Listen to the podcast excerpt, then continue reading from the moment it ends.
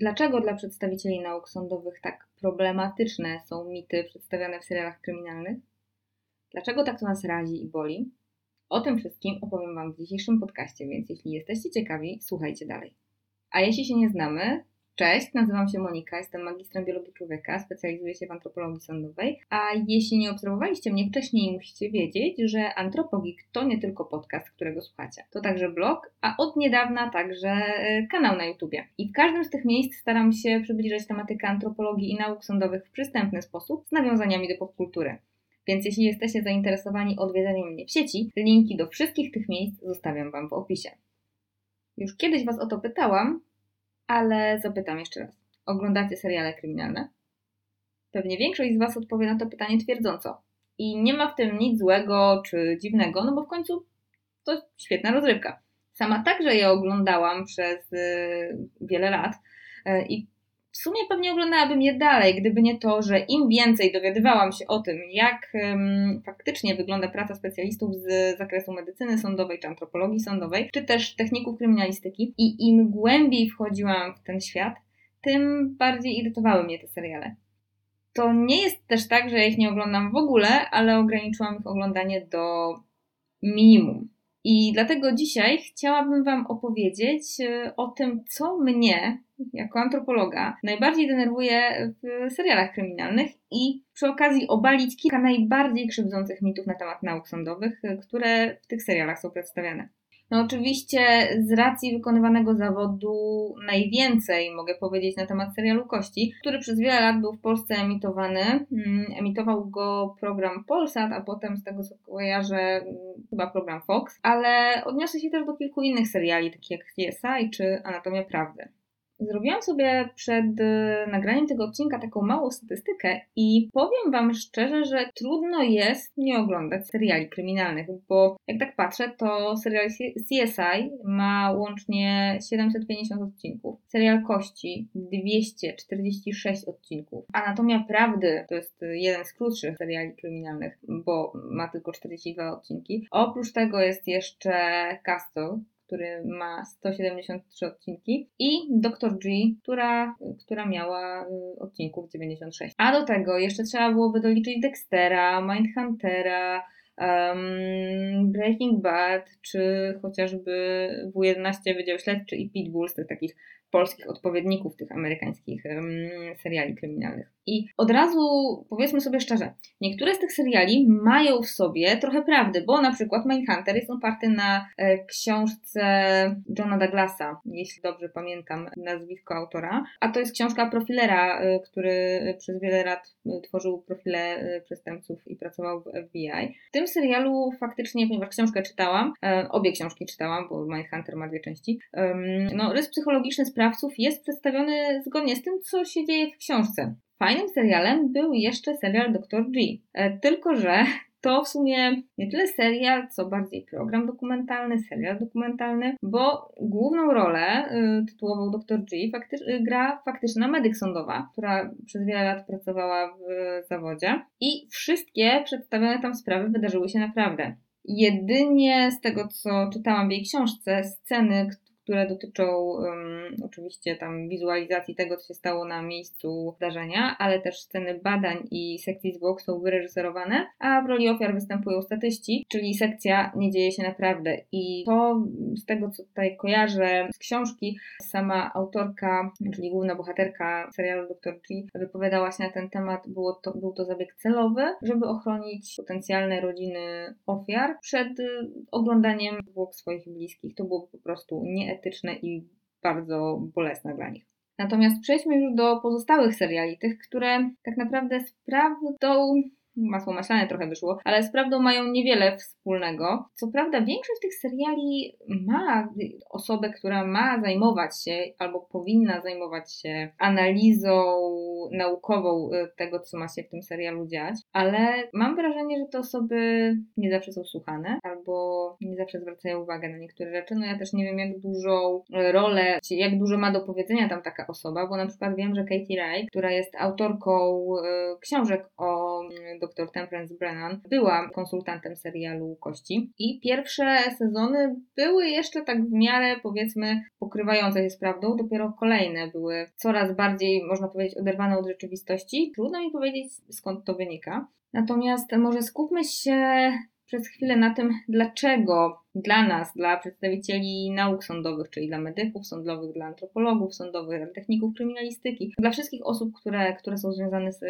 naukami sądowymi, te mity, które przedstawione są w serialach kryminalnych, są tak problematyczne. Tutaj nie chodzi tylko o to, że my wiemy lepiej, a w zasadzie, no przynajmniej w moim przypadku, nie chodzi o to, że wiem lepiej. Dla mnie i przypuszczam, że dla większości osób, które pracują w zawodach związanych z medycyną sądową, z naukami sądowymi, problemem jest to, że te seriale najczęściej przedstawiają naszą pracę w sposób niezgodny z prawdą, a wszystko tylko po to, żeby uatrakcyjnić fabułę. Zupełnie inną kwestią jest też to, że nauki sądowe często nie są tak atrakcyjne, jak przedstawiają je seriale. Zwłaszcza kiedy stoi się po kolana w błocie na środku placu budowy w deszczowy, lutowy poranek albo, nie wiem, listopadowy wieczór i leje i wieje, bo akurat na placu budowy w ten deszczowy dzień znaleziono szczątki i zachodzi podejrzenie, że mogą one być ludzkie i trzeba wkroczyć i przeprowadzić analizę. I powiem Wam szczerze, że gdyby to był jedyny problem, jaki powodują seriale kryminalne, to pewnie ani ja, ani żaden inny przedstawiciel nauk sądowych nie traciłby czasu na walkę z wizerunkiem osób pracujących w naszej branży, jaki jest przedstawiany w mediach, ale to jest problem bardziej złożony. I do tego może powodować dużo większe straty niż tylko inni i to, jak będziemy postrzegani przez otoczenie. I zanim przejdę bezpośrednio do obalania mitów, które są przedstawiane w serialach kryminalnych, chciałam się jeszcze skupić na innym problemie, mianowicie na tym, jak nierealny obraz kryminalistyki i w ogóle nauk sądowych jest kreowany w serialach i w filmach, bo to, że ten obraz jest nierealny, to jest um, pół biedy, natomiast problemem jest to, że to wpływa na to, w jaki sposób kształtowane są oczekiwania osób, które nie są związane z naukami sądowymi w stosunku do osób, które pracują w naszych zawodach. To zjawisko ma nawet swoją własną nazwę, nazywa się efektem C S I, czasami y, mówi się o tym, przynajmniej wcześniej mówiło się o tym w Polsce jako efekt W jedenaście, oczywiście nazwy pochodzą od y, popularnych y, seriali kryminalnych. Jest jeszcze jedno zjawisko, które jest jeszcze bardziej mm, problematyczne niż, yy, i niebezpieczne niż efekt C S I. Nazywa się go Police Effect, czyli efektem szkoleniowym seriali kryminalnych. I to jest o tyle bardziej problematyczne i niebezpieczne, że te to, co jest przedstawiane w serialach i w filmach kryminalnych, może podpowiadać przestępcom, w jaki sposób, nie wiem, zacierać ślady albo jak śladów nie zostawiać, no i jak generalnie uniknąć konsekwencji prawnych z tytułu tego, co zrobił. Inna kwestia to jest jeszcze inspiracja, jaką potencjalny przestępca może czerpać z seriali kryminalnych i to też ma swoją własną nazwę, to nazywa się copycat effect. To jest po prostu zjawisko, które dotyczy kopiowania sposobu popełnienia przestępstwa z serialu, filmu lub od innego przestępcy. I może się wydawać, że to wcale nie jest takie częste zjawisko, ale jednak dzieje się dość często. Chociażby serial Breaking Bad, gdzie główny bohater jest nauczycielem chemii, dowiaduje się, że ma raka, musi i chce tam zabezpieczyć swoją rodzinę, więc zaczyna produkować narkotyki i, i nimi dealować. Takich sytuacji, które były wzorowane na tym serialu, było kilka. Było też kilka słów popełnienia przestępstwa inspirowanych filmem Fight Club, a nawet filmem Milczenie Owiec. Taka sytuacja miała miejsce nawet w Polsce. No dobrze, skoro powiedziałam Wam tak w dużym skrócie o tych największych problemach kryminalistyki i nauk sądowych, które wynikają właśnie z seriali kryminalnych i filmów kryminalnych i ich ogromnej popularności, no to teraz mogę z czystym sumieniem przejść do mitów, które chciałabym obalić. I mówiąc szczerze, kiedy szykowałam sobie taki skrypt, taką notatkę krótką na temat tego, które mity chciałabym obalić tutaj w podcaście, to przez dłuższy czas nie wiedziałam, od czego zacząć. I to nie dlatego, że było tego niedużo, właśnie wręcz przeciwnie. Tego było aż tyle, że zastanawiałam się, od czego by tu zacząć. W związku z tym postanowiłam, że omówię kilka takich najczęstszych błędów, które powtarzają się w tych serialach i które są jakby dla mnie najbardziej irytujące. I rozwinę to i opowiem Wam o tym troszkę, troszkę więcej. Przejdźmy więc do pierwszego mitu. Wyniki badań w trzydzieści pięć sekund. Gdzieś kiedyś przeczytałam, że w serialu, w jednym odcinku serialu kryminalnego między zrobieniem badań a y, otrzymaniem ich wyników ja trzydzieści pięć sekund. No być może serial trwa gdzieś tam czterdzieści pięć minut, czterdzieści minut, mówię o tych serialach, które jeszcze leciały kiedyś w telewizji, no to faktycznie trzydzieści pięć sekund wydaje się być prawdopodobnym czasem antenowym. Natomiast w rzeczywistości nie czekamy trzydzieści pięć sekund na wyniki badań, to nawet nie jest tak, że czekamy pół godziny albo dzień. W zależności od tego, o jakim badaniu mówimy, możemy czekać nawet do pięćdziesiąt dni. Wszystko zależy od tego, co to za badanie i jak bardzo jest skomplikowane. I mówiąc skomplikowane, nie chodzi mi o to, że mamy osoby, które nie znają się na, swoje, na wykonywaniu swojej pracy, wręcz przeciwnie. Chodzi mi raczej o to, że na wykonanie pewnych badań potrzeba po prostu czasu, bo pewne próbki trzeba wybarwić, trzeba poczekać, aż, aż barwnik dobrze się rozłoży, trzeba pociąć te próbki w odpowiedni sposób.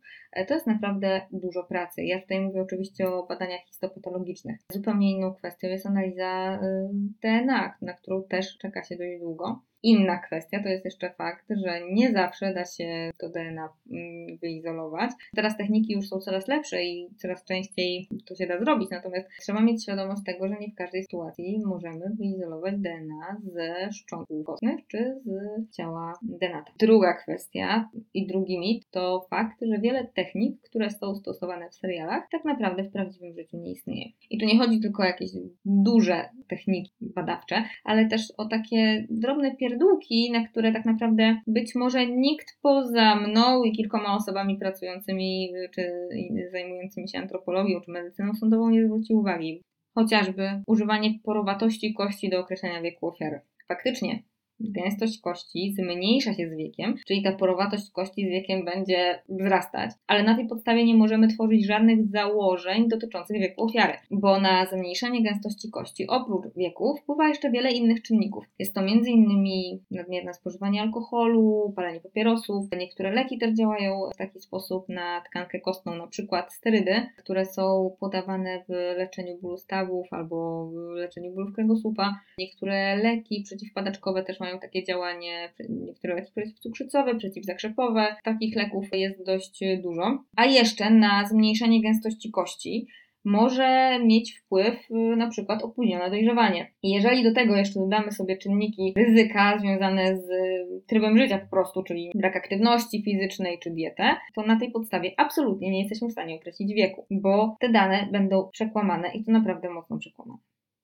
Kolejnym przykładem sytuacji, w której technika wykorzystywana w serialu kryminalnym nie istnieje, to jest mój osobisty hit, mycie kości w zmywarce przemysłowej. W jednym z odcinków serialu Kości był przedstawiony taki przypadek, w którym zwłoki były włożone do takiego wielkiego metalowego pojemnika i tam w wyniku procesu, kiedy otworzono ten pojemnik, okazało się, że oni mają do czynienia z kośćmi, które są otoczone bryłą mydła. I oczywiście z jakiegoś powodu bardzo mądrzy specjaliści wpadli na pomysł, że najlepszym sposobem na oczyszczenie tych kości będzie przepuszczenie ich przez zmywarkę przemysłową. Jak zobaczyłam tą scenę, to się mnie zagotowało i praktycznie wyłączyłabym odcinek, gdyby nie to, że oglądałam go z moim mężem. I no, no pamiętam moje zagotowanie się. No co tam może pójść nie tak? No już pomijam kwestię tego, że te kości wyszły pięknie umyte, to znaczy całe, ten, całe to mydło się rozpuściło.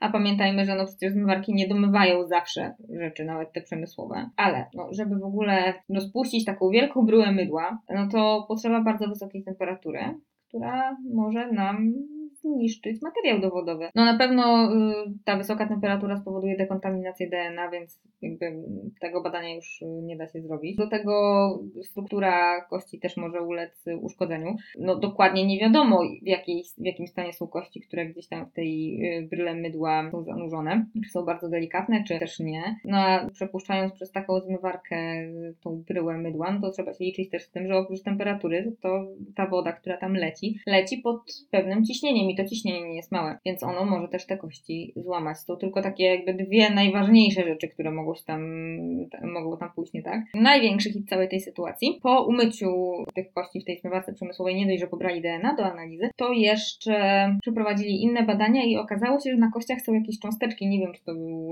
pył, czy jakaś gleba, no generalnie jakieś zabrudzenia, które pozwoliły na wytypowanie tego, gdzie ta osoba została zamordowana. I kiedyś, jak byli u mnie znajomi i opowiadałam im właśnie o tym, że szykuję taki artykuł na bloga i ta scena mi się przypomniała, to dobry znajomy Tomasz popatrzył na mnie i mówi: no kochana, ale wiesz co to oznacza? Że kupili bardzo, bardzo słabą zmywarkę. Nie mogę się z nimi nie zgodzić. Inną kwestią jest właśnie to, że zawsze da się pobrać tą próbkę D N A, o tym już wcześniej mówiłam, a tak sobie teraz zerknęłam na swoją listę te rzeczy, które sobie zapisałam, no i właśnie ta próbka D N A jest pobierana w tych serialach nawet z kości, które w ogóle się do tego nie nadają, bo materiału genetycznego nie pobiera się na przykład z kości, które zostały oczyszczone na, na przykład naj, najczęściej używaną w tych serialach metodą, czyli y, przez y, wygotowanie tych szczątków. Inna kwestia jest taka, że oni pobrali tam szpik do badania nawet z kości, która jamy szpikowej nie miała, nie?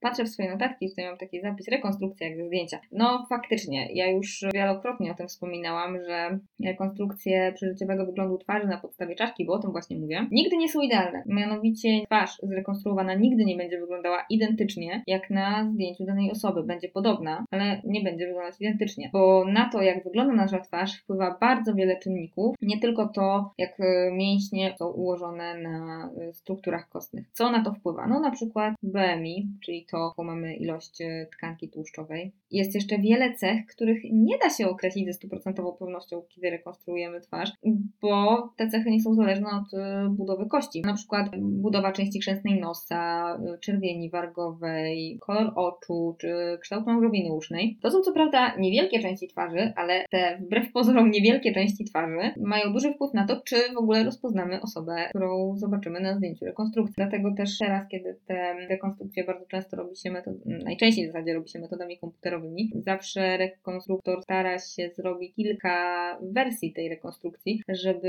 pokazać tą osobę z różnym kolorem włosów, oczu, różnym kształtem nosa, trochę innym kształtem czerwieni wargowych. Tutaj oczywiście są metody, są techniki, bo cały czas przecież nauka się rozwija, więc są techniki, które mogą pomóc w określeniu, jak dana osoba wyglądała, jaki miała kolor oczu, jaki miała kolor włosów. Ja tutaj mówię na przykład o fenotypowaniu D N A. W rekonstrukcji są też techniki, które umożliwiają odtworzenie w najbardziej możliwie, w możliwie najbardziej zbliżony sposób kształtu czerwieni wargowej, czyli potocznie mówiąc kształtu ust, czy właśnie kształtu tej chrzęsnej części nosa. Natomiast no, nigdy nie mamy pewności, że to będzie identyczne. Dodatkowo jeszcze na wygląd naszej twarzy wpływa wiele czynników zewnętrznych, tak jak już mówiłam przy okazji gęstości kości. Tutaj wpływa na to dieta, medycyna estetyczna. No bo skąd my mamy wiedzieć, rekonstruując twarz, że dana osoba na przykład wstrzykiwała sobie botoks od lat, albo nie wiem, od lat powiększała usta kwasem hialuronowym. Nie ma w tym nic złego, absolutnie, tylko no, to na pewno wpłynie na to, czy taka osoba zostanie rozpoznana i na to, jak bardzo będzie podobna do siebie ze zdjęcia. Co jeszcze? No na przykład to prowadzi przesłuchania. W serialach kryminalnych teoretycznie część tych rzeczy robi antropolog czy medyk sądowy. Biega sobie radośnie z policją po podejrzanych, oskarżonych albo gdzieś jeszcze w jakieś inne miejsca i wysnuwa pewne hipotezy, rozmawia z podejrzanymi. No nie, to tak nie wygląda. Śledztwo prowadzi policja.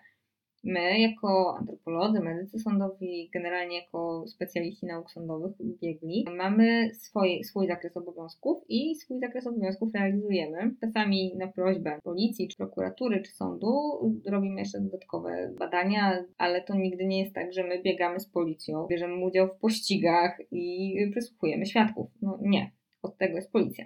Tym mitem wiąże się kolejny mit, mianowicie to, że jako przedstawiciele nauk sądowych, czy, czy to antropolodzy, czy medycy sądowi, no i jesteśmy w ciągłym niebezpieczeństwie. Wiecie, to nie jest tak, że na pewno nigdy nam się nic nie stanie i że ja zakładam, że to jest totalna bzdura, bo są sprawy i są sytuacje, które mogą stanowić zagrożenie. Natomiast tak naprawdę w naszej codziennej pracy największym zagrożeniem są jej warunki. I nie mam na myśli tutaj, nie wiem, stołów sekcyjnych, czy tam wyposażenia laboratorium, bo to jest... To jest w ogóle kwestia na osobną rozmowę, ale nie w kontekście zasad B H P i bezpieczeństwa, tylko w kontekście tego, jak to jest przedstawiane w serialach. Natomiast wracając do niebezpieczeństwa i tego, że warunki pracy są takim największym zagrożeniem, no tutaj tak naprawdę mam na myśli fakt, że no na przykład większym zagrożeniem jest to, że w grobie, w którym stoimy po pas, po szyję albo gdzieś tam klęczymy i próbujemy wydobyć szczątki kost w odpowiedni sposób, na przykład zawali się profil grobu. bo się osunie ziemia. Albo niebezpieczna może być też na przykład praca w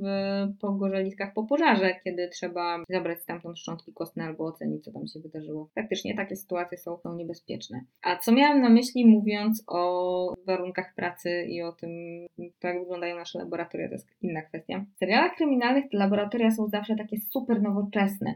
Mają wszystko piękne, nowe, jasne, po prostu sterylne, czyste i te pomieszczenia są duże, wszystko jest nowe, te budynki są ogromne. Fajnie tam mają, naprawdę. Chciałam pracować w takich laboratoriach i w takich miejscach. Nie narzekam na swoje obecne miejsce pracy, bo to trzeba przyznać, powiedzieć wprost. No oczywiście większość zakładów medycyny sądowej ma już nowy sprzęt, te nowoczesne stoły i to nawet nie jest kwestia tego, że to tak ładnie wygląda, to jest kwestia chociażby utrzymania tego w czystości i dy- możliwości dezynfekcji tego i tak dalej, więc to jest zupełnie inna kwestia, natomiast bardzo często trzeba sobie radzić z mniejszym budżetem albo na gorszym sprzęcie. To to nie jest tak, że tam jest tylko najnowszy sprzęt, bo to nie zawsze tak jest. Pamiętam, że któregoś razu chcieliśmy czaszkę podczas sekcji. Klepienie było dość grube, chciałam sprawdzić, ile ma milimetrów. Okazało się, że dopiero trzecia linijka mi to umożliwiła, bo wszystkie inne były już tak wytarte, że po prostu nie byłam w stanie. Patrzę w swoje notatki i widzę tutaj jeszcze taki punkt dotyczący analizy śladów ugryzień. Nie widziałam chyba jeszcze odcinka serialu kryminalnego, w którym analizowane byłyby jakieś ślady ugryzień, gdzie byłoby to potraktowane z dostatecznie dużym profesjonalizmem. O, może tak to ujmę. Bo przez chwilę musiałam się zastanowić, jak to nazwać, bo w większości seriali ślad ugryzienia jest przedstawiany jako dosłownie pieczątka zębów, a tak nie jest. Mówiąc w dużym skrócie, na to jak wygląda ślad ugryzienia ma wpływ bardzo wiele czynników, z innymi to, jaki jest mechanizm tego ugryzienia, jaka to jest część ciała, elastyczność skóry, ilość tkanki podskórnej. Bardzo, bardzo wiele czynników na to wpływa, więc analiza śladów ugryzień nie jest tak łatwa do przeprowadzenia, jak przedstawiają to seriale kryminalne. Kolejny mit, już straciłam rachubę, o którym mówię, to pisanie ekspertyz. Ja nigdy nie widziałam, żeby jakikolwiek medyk sądowy czy antropolog sądowy w serialu tworzył raport, tworzył ekspertyzę, opinię biegłego. Raczej widziałam, że robili jakieś tam luźne notatki, które gdzieś tam potem wykorzystywali, natomiast żadne z nich nigdy nie, nie, nie pisało raportu. W Polsce, na świecie zresztą też, jest to konieczne i takie stworzenie opinii biegłego, czyli takiej, takiej ekspertyzy, trwa naprawdę bardzo długo, bo przede wszystkim trzeba tam spełnić pewne formalne wymogi. Inna kwestia jest jeszcze taka, że trzeba zrobić odpowiednią dokumentację fotograficzną tego, o czym piszemy. Czasami napisanie tej opinii zajmuje więcej niż na przykład analiza szczątków kostnych. To są naprawdę długie godziny spędzone przed komputerem, kiedy trzeba opisać wszystko i tak dalej. No, to trwa. A nigdy w żadnym serialu nie widziałam, żeby ktokolwiek to robił. To, co jeszcze mi się przypomniało przy okazji tych ekspertyz, to fakt, że w serialach kryminalnych nie pokazują jeszcze drugiego bardzo ważnego aspektu, czy to pracy antropologów, czy medyków sądowych. Mianowicie nie pokazują naszej pracy z osobami żywymi, bo na przykład medyk sądowy, czyli lekarz, który przeprowadza sekcję zwłok, rocznie ma bada więcej żywych pacjentów niż przeprowadza sekcję zwłok, tak statystycznie. Antropolodzy sądowi nie badają tylko szczątków kostnych, ale też na przykład identyfikują osoby żywe, określają wiek biologiczny osób żywych. Tutaj dokładnych statystyk nie prowadzę, ale tak myślę, że można powiedzieć, że tych spraw dotyczących analizy szczątków kostnych i tych spraw, które dotyczą osób żywych, jest tak mniej więcej pół na pół. Kolejna rzecz to precyzja w pomiarach wysokości ciała i masy ciała. Chyba w każdym odcinku serialu Kości widziałam, że doktor Brennan, badając szczątki kostne, patrzy na ten szkielet i mówi: no, ta osoba miała taką i taką wysokość ciała i ważyła tyle i tyle. No wszystko fajnie, tylko po pierwsze ona nawet nie zmierzyła tych kości. Wiecie, jak to się mówi, na oko to chłop w szpitalu umarł i na oko się nie podaje takich dokładnych wyliczeń. Zresztą ja chyba nawet nie byłabym w stanie tak popatrzeć na kość i, i stwierdzić, ile ta osoba, nawet podając to w przedziale, nie wiem, między metr siedemdziesiąt a metr osiemdziesiąt, nie byłabym w stanie chyba czegoś takiego zrobić. Ale nie wiem, może to jest po prostu jakieś moje upośledzenie i nie mam linijki w oczach, a inni mają. Natomiast, no nie, kości trzeba zmierzyć, żeby podać takie dane i przede wszystkim nigdy nie, podaj, nie podajemy ich tak precyzyjnie. I to nie dlatego, że my jesteśmy wredni i nie chcemy, tylko dlatego, że no tak się nie da. My jesteśmy w stanie określić wysokość ciała przeżyciową, ale oczywiście z, pewnym, z pewną dozą zawahania. To, to, to nigdy nie będzie tak, że powiem, że ta osoba to miała metr osiemdziesiąt trzy i kropka. Raczej podamy przedział między powiedzmy metr siedemdziesiąt a metr siedemdziesiąt pięć na przykład. I to też jest dość wąski zakres danych, jakie podajemy. Z określaniem masy ciała na podstawie szczątków kostnych jest jeszcze trudniej. W ogóle na ten temat pisałam osobny artykuł na blogu, więc jeśli macie ochotę, to podlinkuję Wam go też w opisie do podcastu, bo o matko, mówiłabym o tym i mówiła. W każdym razie to jest naprawdę bardzo skomplikowane i też nie da się tego zrobić tak zero-jedynkowo. Kolejny mit to jest wygląd pracowników. Ja nie mówię o tym, że oni są jakoś źle ubrani, wręcz przeciwnie, oni są ubrani aż za dobrze. Tam najczęściej kobiety chodzą w butach na obcasie, białych garniturach, mężczyźni też lakierki, garnitury i tak dalej. No mało ma to wspólnego z prawdą. Ja nie mówię oczywiście o tych garniturach, które ma się F B I, bo to jest jakby zupełnie inna kwestia. Natomiast świetnym przykładem to jest serial Anatomia Prawdy. Tam główna bohaterka, która jest medykiem sądowym, nosi tak piękne na szpilki, że no sama czasami nie mogę się skupić na tym, co ona tam mówi, tylko po prostu patrzę na jej buty, ale no to jest ani niepraktyczne, ani niewygodne. Poza tym no ona tam też chodzi zwykle w jakichś tam ołówkowych spódnicach, które co prawda są bezpiecznej długości, ale jednak gdybym była tak ubrana na, na miejscu ujawnienia yy, szczątków, no to chyba bym się zastanawiała raczej, jak tutaj sobie wygodnie stanąć, żeby nie złamać nogi, jak kucnąć tak, żeby nie pokazać za dużo panom policjantom, no ale nie wiem, może to znowu ze mną coś jest nie tak. Żeby tutaj Was nie zanudzać zbyt długo tymi wszystkimi mitami i tym, co mnie tak bardzo irytuje w tych serialach kryminalnych, to na koniec, jeśli chodzi o mity, jeszcze jeden dość zabawny odcinek serialu, który chciałam omówić, mianowicie powiedzcie mi, jakie jest prawdopodobieństwo, że człowiek, który będzie nielegalnie przyklejał plakat gdzieś na ulicy, w sensie na jakimś billboardzie, rzuci z rusztowania wiadro z klejem, a potem sam z tego rusztowania spadnie i upadnie na ten rozlany klej, który rozlał się na zwłokach i jeszcze się do nich przyklei. W sensie przyklei się do tych zwłok przez to, że ten klej był tam rozlany. Mnie się zdarzyło raz przykleić do fragmentów kości. I w zasadzie nie mnie, a mojej rękawiczce, bo miałam czaszkę, która była we fragmentach i musiałam ją skleić. Tak się zdarza. Dopiero później wpadłam na pomysł, żeby poszukać rękawiczek, które będą bardziej dopasowane. Ale na pewno nie odklejałam ich, w sensie tych fragmentów kości od rękawiczki, masłem orzechowym. Bo w serialu tego człowieka od tych zwłok odklejali właśnie masłem orzechowym. Chyba nie mam nic więcej do dodania na ten temat. Natomiast na koniec chciałam Wam powiedzieć o kilku pozytywnych aspektach seriali kryminalnych. Przede wszystkim większość z nich, mówię większość, bo wszystkich nie widziałam i wiem, że są na pewno też seriale, które przeczą temu, co teraz powiem. W większości tych seriali jest świetnie pokazana etyka zawodowa. W pierwszym odcinku serialu Kości doktor Brennan mówi już swojemu Zakowi, swoje, czyli temu swojemu asystentowi, który, który jest jej doktorantem, że ma nie mówić na zwłoki tam perchrupek czy, czy sucharek, jakoś tak on je tam nazwał, bo to jest nieetyczne, nieładne i no, trzeba się do zwłok odnosić, czy, czy szczątków ludzkich zresztą też, z szacunkiem. W serialu Anatomia Prawdy też jest to mocno poruszone. Ta główna bohaterka też tam wyraźnie mówi o tym, że jej zadaniem jako medyka sądowego, zresztą wszystkie medyków sądowych, antropologów sądowych, wszystkich przedstawicieli nauk sądowych, którzy biorą udział w śledztwach, że to ich zadaniem jest dbanie o godność osoby zmarłej, bo one same się nie obronią, więc to należy do nich.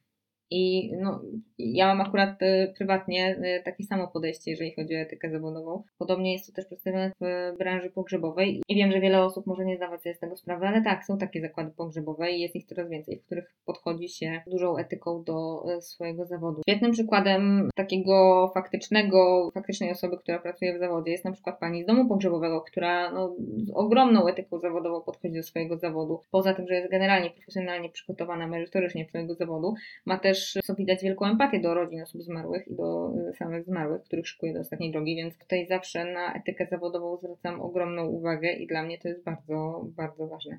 Co jeszcze jest pozytywnego w serialach kryminalnych? Przede wszystkim to, że dzięki nim nasze zawody stały się popularne, mimo wszystko. A co jest w tej popularności fajnego? Nie sama popularność, ale to, że ludzie wiedzą, że istnieją takie zawody jak antropolog sądowy, jak toksykolog sądowy, że osoby, które oglądały te seriale, są zainteresowane tym tematem i rozwijają się dalej w tych kierunkach, bo powstają dzięki temu właśnie nowe kierunki studiów, tak jak chociażby chemia i toksykologia sądowa, to jest chyba kierunek na Uniwersytecie Wrocławskim, a przynajmniej to był pierwszy kierunek taki w Polsce, z tego co pamiętam. I tam naprawdę jest bardzo wielu chętnych na jedno miejsce co roku. Podobnie jest też z biologią sądową, ze studiami kierunkowymi z antropologii sądowej, bo powstają też podyplomówki, chyba na Uniwersytecie Jagiellońskim, jak się nie mylę, powstała podyplomówka z antropologii sądowej, która trwa dwa semestry, dla, ona jest dla osób, które skończyły na przykład biologię ogólną. Także to jest naprawdę pozytywna kwestia. Innym pozytywnym aspektem jest jeszcze to, że na przykład te seriale trochę jednak uczą. Nie mówię o efekcie C S I i o tym, że ludzie mają jakby złe wyobrażenie na temat tego, jak my pracujemy, ale mam na myśli uczenie nas jako odbiorców tych seriali pewnych ważnych informacji na temat przestępczości, bo te seriale, nie wiem czy wiecie, mają też taki wpływ trochę na prewencję tej przestępczości. Osoby, które je oglądają, dowiadują się o tym, że jest na przykład takie zjawisko jak stalking, że są próby wyłudzenia pieniędzy na tak zwanego wnuczka. To jest też poruszane w serialach kryminalnych i bardzo dobrze, bo dzięki temu edukujemy nasze społeczeństwo i dzięki temu być może ktoś uniknie bycia ofiarą przestępstwa czy kradzieży. Dobrze, moi drodzy, rozgadałam się już troszkę na temat mitów w serialach kryminalnych. Powiedziałam Wam też o pozytywnych aspektach tego, że seriale kryminalne są tak popularne. Dlatego myślę, że mogę na tym zakończyć swój wywód. I jeszcze na koniec przypomnieć Wam, jak zawsze, że czas oczekiwania na kolejne odsłony podcastu może Wam umilić i zaobserwowanie bloga, facebookowego fanpage'a czy profilu na Instagramie, bo w każdym z tych miejsc dzieje się coś zupełnie innego. Zapraszam Was także na mój kanał na YouTubie, gdzie od niedawna pojawiają się także filmy dotyczące antropologii. I oczywiście wszystkie linki do tych miejsc w sieci macie zostawione w opisie pod podcastem. Tymczasem żegnam się z Wami i przypominam, że jeśli podobał Wam się dzisiejszy podcast, to jeśli oglądacie czy słuchacie go też na YouTubie, to koniecznie zostawcie mi kciuka w górę i kliknijcie subskrypcję kanału. Jeżeli słuchacie go na platformie Spotify czy na Anchorze, też zasubskrybujcie i, i zostawcie jakieś dobre słowo w komentarzu. No dobra, to już wszystko. W takim razie do usłyszenia w kolejnym odcinku podcastu. Cześć!